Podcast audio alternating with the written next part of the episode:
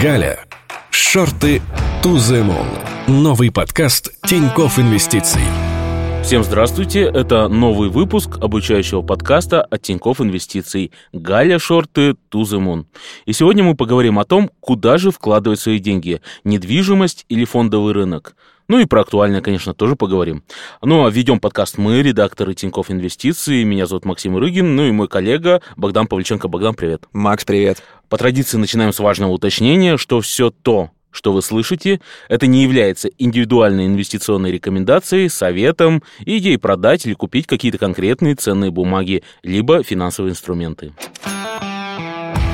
Галя Шорты moon. Сейчас часто в сети можно столкнуться с комментариями людей, кто в последнее время, ну, в общем, разочаровался в фондовом рынке. Но сегодня мы поговорим о том, что даже сейчас есть достаточно много возможностей, как заработать, и как можно, например, с помощью того же фондового рынка попробовать решить свой жилищный вопрос. Ну, а еще помогать своим родственникам. У меня маленькое уточнение, что разочарование в фондовом рынке, да, и ощущение, что акции упали там и обрушились, но немножко э, не совсем отражает действительность. Фондовый есть... рынок, он отражает наши ожидания. То есть мы с тобой испугались, нажали кнопочку, акции продались, и после этого, конечно, их цена упала. Недвижимость, она мало чем отличается, просто она более инертна. То есть ну, согласись, ты не совершишь сделку там за две недели. В лучшем случае ты продашь за месяц акции можно зайти, продать в любой момент.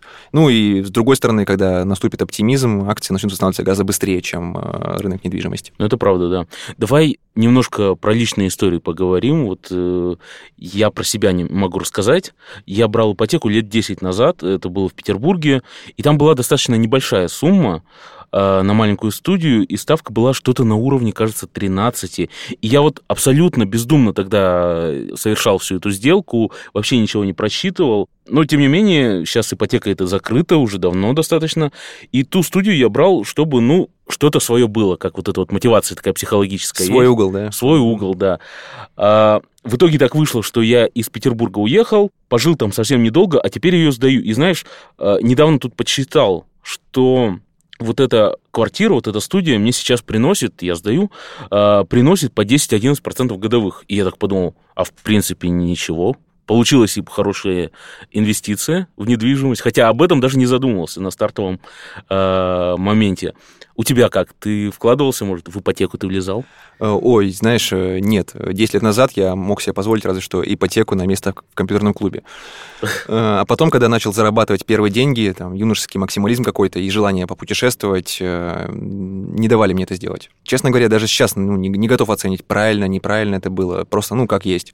То есть, конечно, был период низких ставок, и возьми что-то вот лет пять назад, я бы был бы в плюсе. Но, с другой стороны, я получил кучу эмоций, да, не, не был должен никому и отлично проводил время. Не знаю, правильно, неправильно, но как есть. Но ставки и сейчас низкие, может быть, ты подумываешь? А в чем проблема, что ставки-то не снизились, а цены выросли, так что такая вот как бы выгода неочевидная получается. Угу. Ну, давай к нашим гостям переходить. Э, я тут поговорил со своей почти землячкой.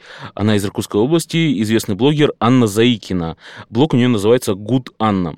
Я вот подписался на нее около года назад, и меня заинтересовал ее такой проект. Она вела инвестиционный пенсионный портфель своей мамы.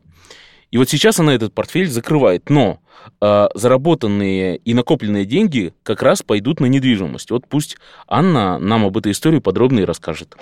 Дело было три года назад. Ну, я, наверное, начала с мамой разговоры чуть раньше, так как она знала, что я инвестирую, всем этим и занимаюсь. А, но сама она к этой теме не подходила вообще никак. Я начала с ней разговоры о том, что когда она собирается на пенсию, а, она тогда уже была на пенсии, но продолжала работать и получала, ну, достаточно хорошую белую зарплату. Разговор, конечно, грустный, потому что очевидно, что комфорт жизни приходится снижать. Я, наверное, с таких корыстных своих побуждений убеждений, я говорю, мам, ну, мне придется помогать. Ну, то есть э, я не смогу смотреть, э, что если э, вам живется плохо. Поэтому давай, может быть, мы как-то сделаем так, чтобы всем нам было комфортно, и мне комфортно, и вам неудобно, потому что я знаю, что родителям было бы некомфортно принимать мою помощь, потому что они вот так привыкли независимо жить. Давай заранее об этом подумаем. Я изначально предложила план, чтобы она жила на пенсию, а зарплату откладывала. План, конечно, звучал здорово на теории, но мама, по-моему, первый месяц так сделала, а потом сказала нет. Это слишком, слишком сложно так жить. Резко перейти, там, урезать э, свой доход там в два, даже больше раза было, конечно, тяжело. Ну, поэтому э, мы решили откладывать э, именно часть пенсии. Я ей рассказала про ИИС, что она может делать вычет типа А, среднегодовую доходность там за три года увеличивает на ну, там, 7-8%. Я рассказала стратегию, по которой я собираюсь формировать инвестиционный портфель. То есть она была согласна на то, чтобы я, ну, типа, вот я тебе дам деньги, ты там делаешь, что хочешь. Я говорю, нет, я тебе буду говорить, ты соглашаешься или нет, и мы продолжаем так действовать, потому что все равно инвестиции так или иначе связаны с риском. Портфель у нас э, был консервативный. Даже вот в периоды, когда фондовый рынок вырос очень сильно, доля портфеля в акциях, она сильно выросла, то есть эта доля не превышала 30% никогда. Большую часть э, я разложила в облигации. Первый там год, наверное, 19 год, там была доходность э, порядка 9%, потом 8-7 снижалась уже доходность по облигациям. Мы таким макаром, так скажем, насобирали. Сейчас больше миллиона, наверное, миллион сто примерно там оценивается за три года. Ну, у нас цель была накопить сумму денег, чтобы через три года у нас была какая-то сумма денег. Что с ними потом делать, мы бы решили, не знаю, вложим э, во что-то другое.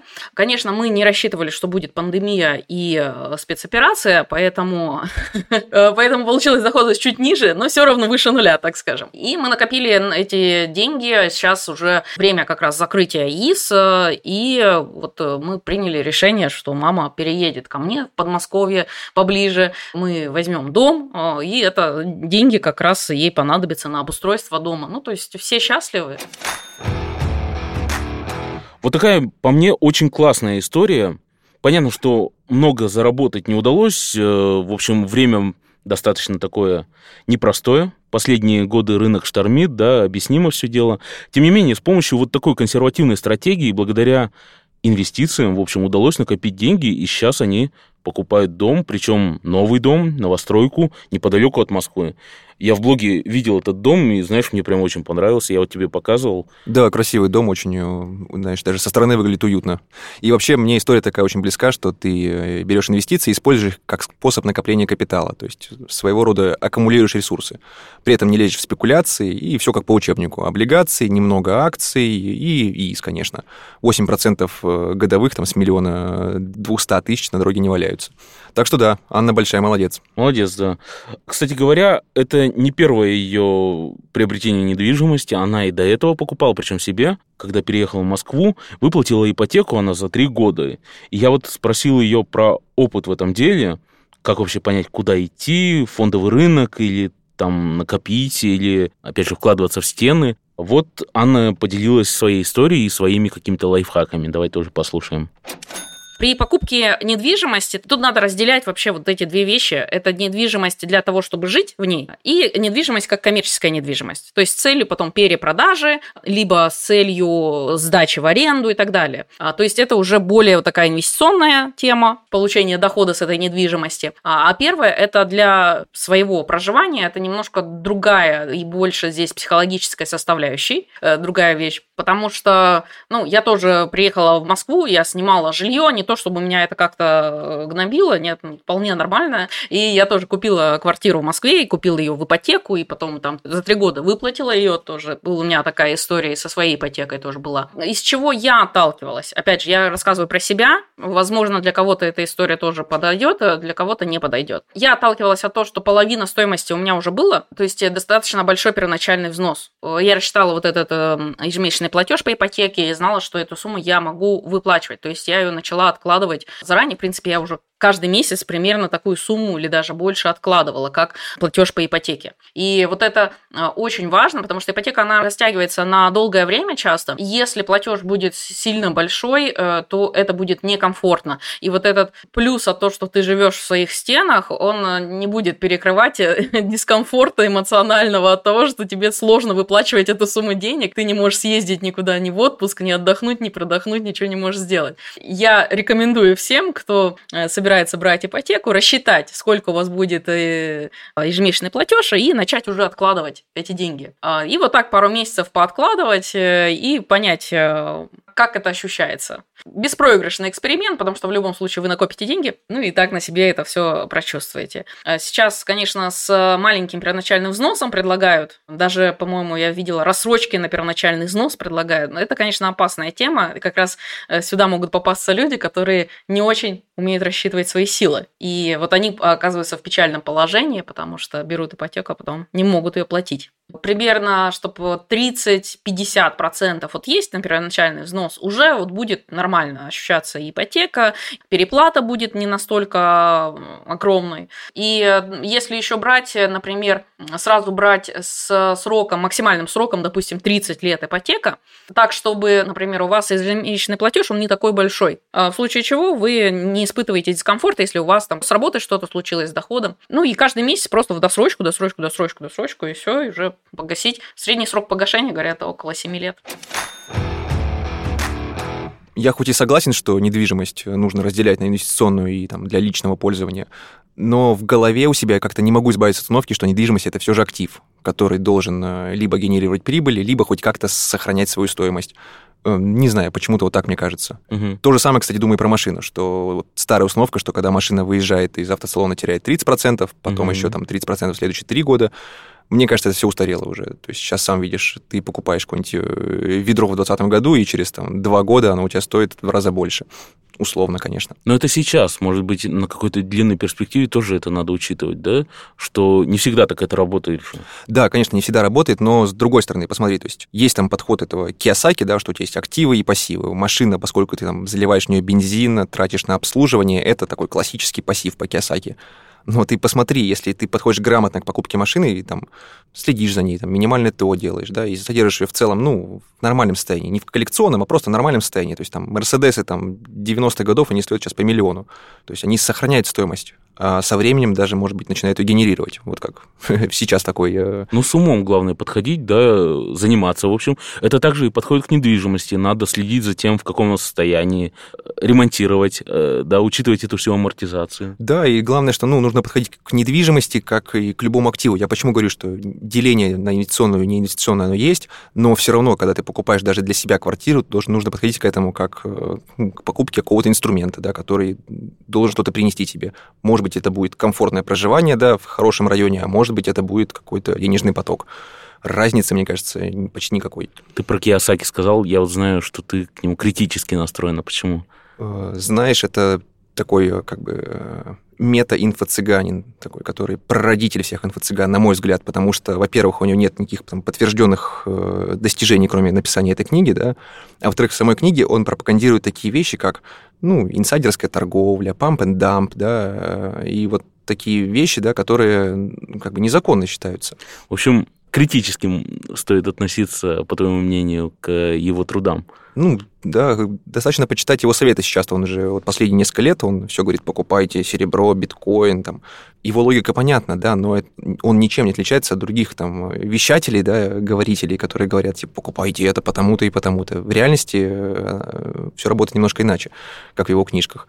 И поэтому она хороша как мотивационная такая штука. Угу. Но, на мой взгляд, если ты хочешь научиться инвестициям и какому-то мышлению, процессу мышления правильному, Киосаки скорее вредит, потому что ты начинаешь совершать какие-то спекуляции опасные, вот эти вот стоковые акции, да, которые там он советует, ну, пенни-сток, да, которые там могут залететь на, на сотни процентов.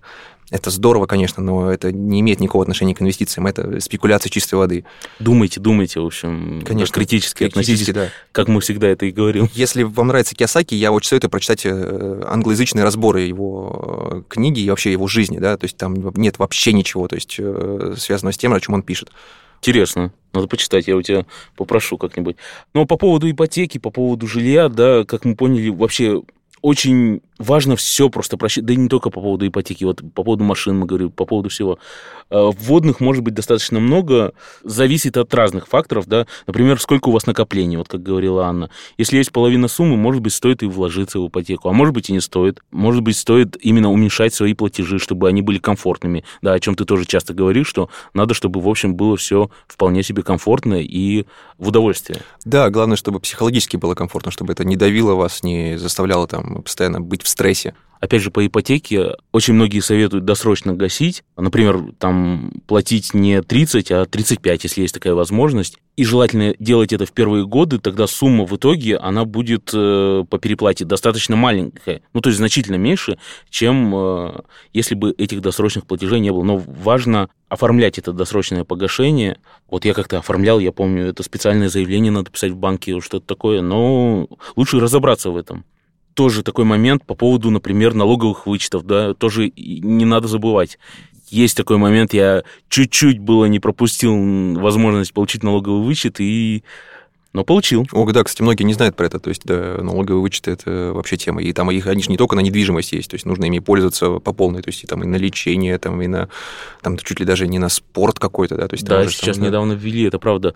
А, а здесь вот по недвижимости как раз подходит и на проценты, и на приобретение недвижимости. Тоже лучше изучить этот момент, и эти деньги можно просто, опять же, или направить на досрочное погашение, либо как-то инвестировать. А еще такой момент, если ставка по ипотеке низкая, можно купить, например, облигации или положить на депозит, если этот процент будет превышать. Правильно же я рассуждаю тоже э, здесь? Математически кажется, что все верно, да, но вот есть какой-то изъян. Вот я когда представляю эту ситуацию, да, вот, ну, давай подумаем, что вот у тебя осталось там 3 миллиона под 7% ипотека, да, то есть ага. тебе нужно выплатить. И тут у тебя там приходит там наследство от нигерийского принца, положим, да, тоже 3 миллиона у тебя оказывается в руках. И ты на них покупаешь облигации, как сейчас, под 10%. Так. Кажется, что все классно, ты ну там да, за плюс год... 3%. Да, плюс 90 тысяч в год, все здорово. Но вот лично у меня был бы такой момент дискомфорта, что есть там ипотека, да, которая как бы квартира до сих пор не моя, есть э, облигации, которые могут упасть в цене, да, и скорее я бы предпочел просто закрыть ипотеку и жить в своем жилье уже. Короче, думаю, что тут все зависит от э, индивидуального подхода, кому как удобнее и комфортнее. То есть, если кому-то интереснее это все, да, получать 90 тысяч, то да. Наверняка эта штука работает классно либо на больших числах, да, либо нужно делать что-то такое компромиссное. Например, что если видите, что ставка по ипотеке маленькая, облигации дают больше, ну или там вклад в банке, то нужно платить минимальный платеж и остальные деньги инвестировать, какую-то часть. В общем, что здесь можно чуть-чуть подытожить? Что лучше сделать комфортно и просчитать. Да, посчитать, посчитать свою выгоду, да, и делать только так, чтобы было психологически комфортно. Мы сейчас говорили про ипотеку, то есть э, вложение в недвижимость, в которой, в общем, ну, как правило, люди собираются жить. Но есть еще инвестиционная недвижимость. И вот э, больше в этом э, разрезе мы поговорили с финансовым консультантом, с еще одним нашим гостем, преподавателем финансового университета при правительстве Ильей Бутурлиным. Аспект вложения в недвижимость он оценил со своей стороны с точки зрения именно финансового советника. Интересный подход.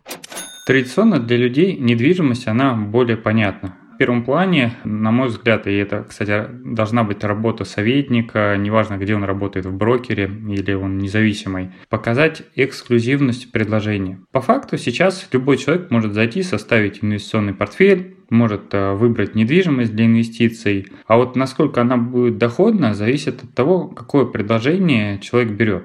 Пример очень простой. Когда человек выбирает инвестиционный портфель, то можно взять акции из э, тех секторов, которые выигрывают в текущей экономической ситуации. То же самое и с недвижимостью. Можно взять тот же самый ЦИАН, посмотреть среднюю стоимость квадратного метра и выбрать недвижимость. Она будет плюс-минус такая же, то есть никакого конкурентного преимущества перед другими игроками не будет. Но хорошие консультанты, они предоставляют такие предложения, которые на 20-30% лучше рынка. Если мы говорим про биржу, то это возможность каких-то сложных продуктов с использованием деривативов. Если мы говорим про недвижку, то это работает очень просто. Например, у нас с вами есть там 10-20 клиентов. И эти 10-20 клиентов хотят купить недвижимость. Какие проблемы на рынке недвижимости есть? Ну, с точки зрения дохода, да, то есть мы не будем говорить там юридические аспекты, это все априори понятно, что должно быть чисто и прозрачно. Первое – это средний чек. Чтобы купить хорошую недвижимость, нужен, наверное, средний чек от нескольких миллионов. Хотя и есть там какие-нибудь общежития, которые по 500 тысяч рублей вы покупаете в Московской области, и они дают более высокий доход. А второе – это дисконт. И вот инвестиционный советник приходит к девелоперу, например, и говорит, вот у меня есть 30 клиентов, я тебе сразу дам средний чек там 50-60 миллионов, такой девелопер заинтересован в советниках, и он дает дисконт там 20-30%. То есть здесь по факту выигрывают все. Для клиентов есть возможность инвестировать с меньшими суммами, то есть они объединяются в единый пул. Для них есть возможность купить недвижимость, которая на ЦИАНе стоит на 20-30% дороже. Для советника это вот его профессионализм, это не просто, а, давайте-ка купим сейчас однокомнатную квартиру или акции «Газпрома», дай бог будут дивиденды. И все. И он за это берет свою комиссию и считает, что это хорошая работа. Слушай, любопытный взгляд. Э, я вот никогда не думал, что вот так можно получить какое-то интересное предложение для себя при приобретении недвижимости. Э, действительно, где бы найти такой дисконт 30%? Тебе не кажется, что это как-то много, ну, если мы говорим про рынок со стабильным спросом, это как-то многовато? Не находишь? Ну, возможно, возможно. Может быть, мы, конечно, не погружали в тему, не общались близко с инвест такими советниками, и у них действительно есть какие-то выходы на девелоперов. Но я как-то со скепсисом отношусь потому что, мне кажется, это очень похоже на историю с покупкой акций по рекомендации других инвесторов, да, что ты приходишь к советнику, и он тебя отводит к знакомому э, девелоперу, да, который продает тебе какой-то неликвид относительно, да. Mm. Ну, возможно, это не так. То есть, возможно, на больших капиталах, когда люди работают, у советника реально есть большая заинтересованность в том, чтобы получить, дать тебе хорошее предложение, в общем. А так, если незнакомый советник, я боюсь, что риски велики слишком, чтобы... Ну, здесь, конечно, важно, чтобы был человек, которому ты доверяешь, да, и в чьей работе ты уверен, если ты обращаешься к такому э, специалисту. Ну, да, потому что, смотри, советник, он рискует там... В лучшем случае он рискует репутацией, да, а ты-то деньги платишь свои.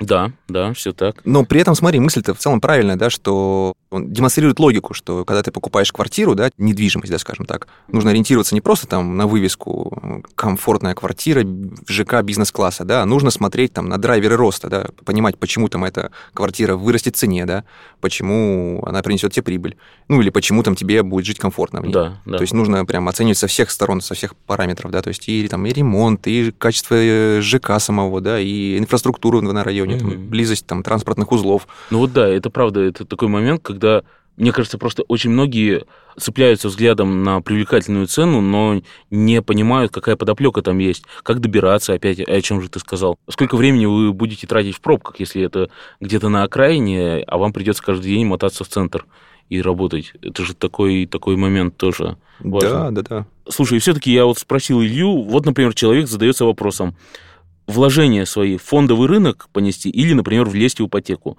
Что выбрать? Вот давай послушаем ответ Ильи.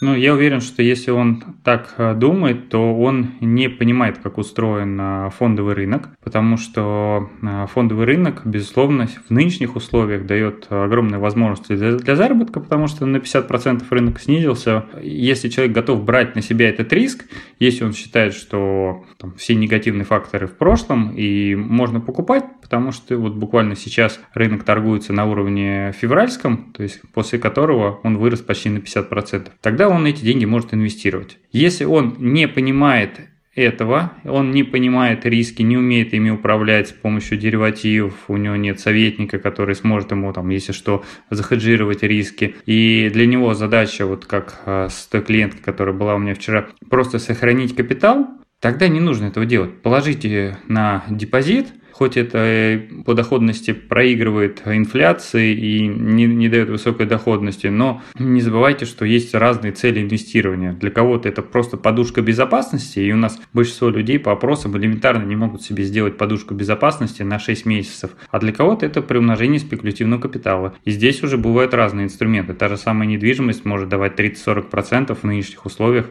Такие кейсы существуют. Ну вот, как я понял Илью, вполне сейчас можно заработать неплохо на просадке рынка, да, а эти деньги потом направить, например, на недвижимость, если есть такое желание приобрести ее. Правильно же я его понял? Похоже так, да. Мне Поэтому как раз и непонятно, вот, знаешь, классическая дихотомия российского инвестора. Либо бетон, либо акции. Такое ощущение, что там это абсолютно разные вещи. Хотя, конечно, есть нюансы, есть плюсы и минусы, но в целом же, то есть принципы вложения в оба класса активов, они одни и те же. Это контроль рисков, диверсификация и э, четкий анализ. Угу. Выбор стратегии, то есть понимание там планов отступления там, или дальнейших действий.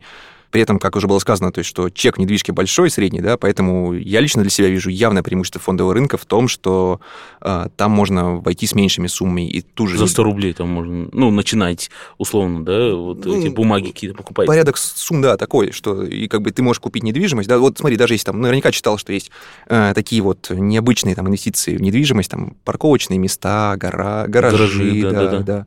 Вот там, я даже читал, есть э, такая тема, как кладовки. То есть ты покупаешь в каком-то новом ЖК кладовку 6 квадратных метров, да? Да. Там делаешь там условную там отделку такую простенькую и сдаешь ее жильцам там под, под коляски, там, ну, под все барахло. Ну да, хлам этот есть. Да, да, и как бы тоже отлично работает вещь. Но при этом, даже если вот, положим, я сейчас своим небольшим портфелем, да, куплю парковочное место, да, в каком-нибудь угу. там, даже Сочи, да, то есть это уже будет больше 15% от моего портфеля ну или даже там, пусть даже 15, но все равно это один объект недвижимости в одном конкретном городе, да, и он привязан ко всем рискам места, да, то есть он никуда не, не переедет, да, да, если там в Сочи отменит машина, например. То есть, понимаешь, да? Угу. А, желательно, чтобы разные объекты недвижимости были в портфеле. И когда портфель небольшой, мне кажется, фондовый рынок – это идеальное место, где можно в него инвестировать. То есть, э, во-первых, это застройщики, да, наши любимые, которые являются там прямым прокси, да, на спрос на недвижимость со стороны населения. А во-вторых, это, ну, такие, знаешь, э, рейты наверняка слышал. Объясни, вот объясни. Я слышал, но надо пояснить, что это такое. А, это э, американская фишка такая, постепенно и у нас они появляются, но это просто инвестиционный фонд недвижимости, да, который берет недвижимость или покупает, но чаще всего берет ее в кредит, угу. а потом получает арендные платежи от нее. В Америке это как работает, что они если не ошибаюсь, 90% своего дохода должны направлять на дивиденды, распределять между акционерами, а остальные 10 обратно отправлять в бизнес. И можно купить что угодно. Ты можешь купить кусочек Empire Building, например. Как тебе такое? Могу? Да, да, да. Ну, ну теоретически, но Теоретически могу. ты можешь купить, да. Ты можешь купить там лесные угодья, да, какие-нибудь. Можешь Ох, купить дата-центры. Да, то есть, ну, например, то есть есть рейты, которые специализируются на лесных угодьях. Они выращивают леса, их угу. потом вырубают, ну, контролируемо, конечно, да, правильно делается. То есть часть вырубают, часть сажают, древесину продают, и за счет этого генерируют денежный поток своим инвесторам. Угу. Так что такая интересная история. Кстати, на российском рынке есть очень такая компания интересная, да. называется Центр международной торговли. С точки зрения акций, это, ну, прям третий эшелон, шлаг, да, то есть, э, как это говорится, потому что малоликвидная и высоковолатильная. Угу. Но в чем прикол? То есть это просто э, ты покупаешь долю в таком, знаешь, не знаю, ты знаешь, вообще не видел центр международной торговли, наверное. Ну, на скидку нет, я не помню. Это еще в советское времена, в 80-м году было построено здание там для проведения выставок, гостиница там была, так. и, и там всякие международные делегации туда приезжали. Сейчас это там находится гостиница, неплохой китайский ресторан, какие-то там офисы, да, и угу. которые генерируют арендные угу. потоки. Так и получается, что у них, во-первых, есть на балансе само здание, да, то есть, которое, между прочим, оценивается там дешевле, чем стоит. А во-вторых, они постоянно генерируют прибыль за счет э, аренды и выплачивают своим акционерам. И дивиденды есть? Да, да. Слушай, классный. Ну, как это у нас говорится, инвест рекомендации это точно не является. Нет, ни, ни в коем случае, ну просто Но чтобы... что оно такое существует, да. это интересно, это интересно. Да и в Тинькофф есть, да, вот недавно запущенный э, фонд на недвижимость, насколько я помню, на жилой комплекс один тоже вполне себе интересная история. Почему не посмотреть, как это работает на примере этого? Да, вот тут как раз прикол, что гораздо меньше средний чек получается. То есть тебе не нужен миллион, там, даже 500 тысяч не нужно. Ты просто берешь и покупаешь там кусочек чего-то такого реального, да. Классно. Ну, с Ильей мы еще поговорили, и вот еще один совет от него. Если же ипотека все-таки есть у человека, вот как в таком случае можно действовать, чтобы, например, заработать? Давай этот аспект послушаем у Ильи. Каждый инвестиционный советник, к которому обращается, он должен сказать, а какой у вас финансовый план. То есть давайте посчитаем ваши денежные потоки. Второй момент. Вы всегда можете выставить эту квартиру на продажу, несмотря на то, что она в ипотеке, например, на 10-15% выше рынка. Если получится, вы ее продадите с хорошей прибылью и дальше уже будете реинвестировать, учитывая, что сейчас есть дисконты. Если не получится, давайте досмотреть ваши платежи. Ну, банки сейчас используют только один вид платежей, то есть это аннуитетные платежи, и вы просто увеличите погашаемую сумму там, на 5-10 тысяч рублей в месяц, то вы на несколько лет раньше выплатите свою ипотеку. Тут все зависит от э, горизонта инвестирования, горизонта управления своими финансами. Слишком очень много нюансов. Ну, я сразу хочу ставить свои 5 копеек. Э, Давай, Так 5. должен сказать не инвестиционный советник, а любой человек, э, который собирается инвестировать, неважно во что, а тем более с плечом. Ипотека, то есть давайте Поймем, Мгм. это то же самое, что маржинальная торговля. Один в один. Объясни. Э, Маржинальная торговля, что это? Да. Вы берете в контексте брокера, вы Мгм. берете деньги в долг у брокера, покупаете на них акции, и при росте цены акции вы зарабатываете не только за счет своего капитала, который у вас был изначально, но и за счет заемных средств. То есть у вас, положим, было 5 тысяч, вы можете купить одну акцию. Вы берете 10 тысяч в долг и покупаете 3 акции, да, то есть... Но, естественно, когда акция падает в цене, вы и теряете больше. Также работает и ипотека. Это ипотека это то же самое плечо кредитное. Поэтому э, нельзя туда лезть без стратегии. То есть готовим план отступления, стелим соломку в виде финансовой подушки безопасности и, конечно, думаем о том, что будем делать дальше с этой квартирой. Да, все так. Ну вот про как раз подушку безопасности в очередной раз тоже говорим. И Илья тоже нам сказал, тут, наверное, стоит перейти немножко к актуальным событиям. Конечно, в разрезе экономики рынок у нас снова серьезно просел. Все только и говорят э, о кризисе. Вечный вопрос, ну, что делать. Вот э, Илья, в общем, подчеркивает, что кризис – это opportunity, знаешь, как э, принято говорить. Это время возможностей. Давай и про это послушаем. Первую очередь нужно сформировать финансовый резерв. Сейчас уже понятно, что финансовый резерв нужно формировать не на 6 месяцев, как это классически говорится, то есть, а скорее всего этот финансовый резерв должен быть сформирован на 12 месяцев, то есть увеличить срок, потому что кризис, скорее всего, будет долгим. Мы видим и замедление экономики по индексам PMI, и мы видим а, ухудшение по ставкам, то есть они будут увеличиваться. Поэтому сейчас вот первое, что наша задача сделать, как вот мужчин, не бежать куда-то, сломя голову, и, а понимать, что ну, кроме нас тут никто больше не будет ни работать, ни на ком держаться. И мы а, с вами дальше, как только сформировали вот этот финансовый резерв, дальше уже выбираем, а, диверсифицируем, во что инвестировать. Тут несколько различных классов активов появляются. Хорошая история – это недвижка, реальный бизнес, какие-то акции, да, которые сейчас просели. Более а, сложная история и не очень доходная – это те же самые там золотые инвестиционные монеты, криптовалюты, все по-разному к нему относятся, потому что например, те же самые акции, за ними хотя бы стоит реальный бизнес, там можно посмотреть по отчетности. А криптовалюты, кто-то считает, что да, будут дальше расти, а кто-то считает, что это объект для рискованного капитала, а с рискованным капиталом в ближайшие несколько лет будет очень плохо из-за ставок. Вот, и так вот диверсифицироваться, но самое главное, вот по опыту, кризис показывает, что выиграют не те, кто будут сидеть сложа руки, а те, кто будут двигаться. Да, отличная мысль, только, мне кажется, нужно уточнить, что двигаться не значит, что нужно суетиться, да, и предпринимать какие-то действия необдуманные. Угу. Да, конечно, не стоит сидеть там, сложа руки, не стоит впадать во фрустрацию, но также не стоит суетить и бегать кругами, не стоит там совершать необдуманные поступки.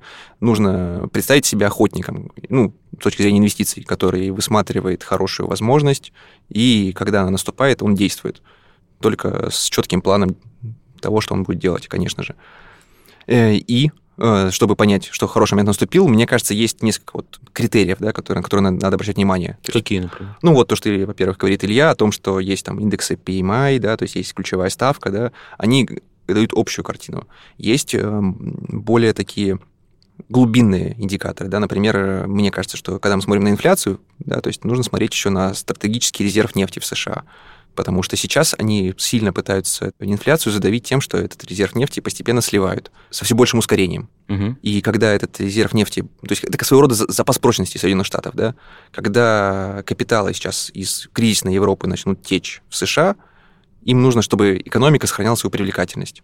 И поэтому они будут пытаться удержать ее на плаву, в том числе и стратегическим запасом нефти. Во вторую очередь нужно смотреть на рынок недвижимости, потому что если вы слышали про кризис 2008 года, нужно понимать, что рынок недвижимости – это просто самый главный столб экономики американской. И когда он посыпется, да, вместе с ним посыпятся и остальные активы. Как это было, вот э, сколько уже? 14, 14 лет назад, 14 да. лет назад, как было, да. Как я понимаю, они ничего не, особо не поменяли в своей системе. То есть у них также есть эти ипотеки, да, ипотечные облигации, они также упаковывают их в пулы. А давай, может, напомним, да, как это все произошло в двух словах. Там у них были бумаги на бумаги, на долговые, да, бумаги. Как давай, может, зайдем немножко издалека, типа, ну, почему вообще стройка так важна для экономики? Не только для Штатов, а для вообще любой экономики. Потому что она дает мультипликационный эффект, что когда ты строишь дом, платишь зарплаты, да, рабочие их тратят, потребляется огромное количество ресурсов и задействуется сразу множество отраслей. Потом приезжают люди в новые дома, селятся, развивают инфраструктуру, получаются новые магазины, да, которые работают. В общем, это очень крутая штука для экономики, новые дома. А в Штатах они пошли дальше. Они э, мультипликационный эффект э, распространили не на просто экономику, а на финансовый сектор. То есть, когда, вот, положим, собралось нас с тобой, там, мы с тобой, там, и еще 10 человек, угу. мы берем ипотеки. Эти ипотеки упаковываются в пул, и из них делается ценная бумага. Потом ценная бумага нарезается на такие маленькие кусочки, да, и если, положим, мы с тобой платим хорошо, то, ну, да, то, то здорово, да. Но когда кто-то начинает э, платить мало, то есть он потерял работу, да, в Штатах же, ну, наверняка слышал, это была ситуация, когда это не выдумки, выдавались ипотеки там, на собак, там, на людей, которые не знают английского языка, просто только приехали недавно. А, при этом, там, как выдавались ипотеки, там, ты мог э, подписать бумажку, и тебе еще сразу давали там, в рассрочку, как вот э, говорила Анна, то есть давали еще и первый взнос в кредит же. И это все, короче, перелилось на рынок ценных бумаг, что все эти ипотеки низкокачественные, они упаковывались в ценные бумаги, а потом нарезались на разные транши. Транш как определяется? Если кто-то перестает платить, то держатель низшего транша не, не получает ничего. Если э, продолжаются выплаты, то выше транш получает все. Но в чем прикол, что низкокачественные заемщики, они также упаковывались и нарезались в транши. То есть получалось, что пенсионный фонд или какой-нибудь банк, он мог купить бумагу, которая по надежности была сравнима там, ну, с гособлигациями США. А на деле внутри она была напичкана вот собачными ипотеками, да, там, угу. и, и прочим шлаком так и получилось, что в основе всей финансовой системы находился вот клубок вот таких вот низкокачественных кредитов, которые потом начали еще там на них навешивали деривативы, страховки, которые тоже упаковывались в такие же бумаги. И э, там, не знаю, на 5 миллиардов они производили там 100 миллиардов долга. Собственно, к чему ты видел, что от этого все и произошло, весь этот кризис, который за собой повлек в общем, обрушение не только американской, да, но и, в общем, мировой. Да, да, да, что упала цена на недвижимость из-за падения спроса, да, и, соответственно, весь этот клубок, он взорвался, да, то есть все перестали считать друг друга надежными контрагентами, перестали перечислять деньги, и это же не просто там падение цен на акции, да, это остановка системы, что не идут деньги там за оплату там э, ресурсов, да, за те или иные услуги. Просто система встает. Люди теряют работу, да, и э, наступает именно кризис не финансовый, который на рынке ценных бумаг, а экономический. То есть э, сейчас, как мне кажется, Штаты, они не сделали никаких предохранителей новых, они не создали. Они по-прежнему также, типа, эти бумаги ипотечные создают, упаковывают, выкупают на баланс Центробанка и э, живут, в общем, весело и припеваючи. То есть у тебя есть опасения, что нас что-то, возможно, что-то такое нехорошее ждет снова? Надо следить за этим. Надо следить, да. Я не говорю, что там это 100% случится, конечно, это далеко не факт, но посмотреть за этим стоит. Ну вот давай, может быть, и к выводам переходить тогда. Вот как один из выводов, э, коль мы об этом говорим, разобраться в индикаторах и следить за тем, как вообще в мировом разрезе недвижимость влияет на Экономику, да, экономику. экономику, да. Потому что, ну, недвижимость это же крупнейший класс активов в мире, то есть 60% или там 70%, ну, порядок цифр такой, китайского ВВП, он генерируется стройкой. Банальная стройка, да, а потом это все еще упаковывается в кредиты. Ой, в, в Китае же продукты. тоже недавно была какая-то история, но там вроде как э, власти задушили этот кризис немножко, придушили. Она и продолжается, да. Продолжается? У, них, у властей, да, есть какие-то инструменты влияния, да, но в целом она продолжается, потому что долг огромный, да, продажи земли под стройку – это один из основных источников э, доходов властей провинций. То есть, ну, то есть, чтобы, у, положим, у какой-нибудь, не знаю, провинции Хубей были деньги, она должна продать землю под стройку. Угу. Когда сектор встает, у провинции денег нету, понимаешь? То есть, ну, вот работает все как-то вроде примитивно, да, но тем не менее но работает, работает, да. Работает, да. До поры до времени. И поэтому кризис, который мы сейчас видим, да, что с ростом инфляции, это же и с ростом ставок. Что такое рост ставок, да, который мы, мы говорим? То есть нам кажется, что это просто вот ипотека стала дороже, а на деле это все затрагивает э, всю экономику, все переворачивается с ног на голову. Там, не знаю, в той же Великобритании там больше половины, там тоже под 70% ипотечных кредитов, они привязаны к ставке ипотечной, ключевой ставке. Поэтому, да, рост ставок ключевых, он э, бьет по всей экономике. Чтобы разобраться, как все это работает, потому что на словах это объяснить сложно, это лучше читать, да, видеть перед собой э, слова. Расчеты, да. Да, и лучше, чем Майкл Льюис, этого не сделает никто. Майкл Льюис, это, наверняка многие видели фильм «Игра на понижение», вот он автор книги, которая легла в основу сценария.